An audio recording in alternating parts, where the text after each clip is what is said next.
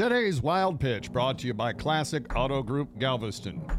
NBA sharpshooter Kyle Korver spoke to a graduating class recently and detailed how he was traded on draft day to the Nets in 2003 for cash. The Nets then used the money to pay for a copy machine. What's your trade value? Apparently mine is a copy machine, but it's okay. Because a couple years ago, that copy machine broke, and I'm still playing. Hey, props to Korver for playing 16 years now. But in all fairness, nobody talks about how many good seasons that copy machine had. That's today's wild pitch.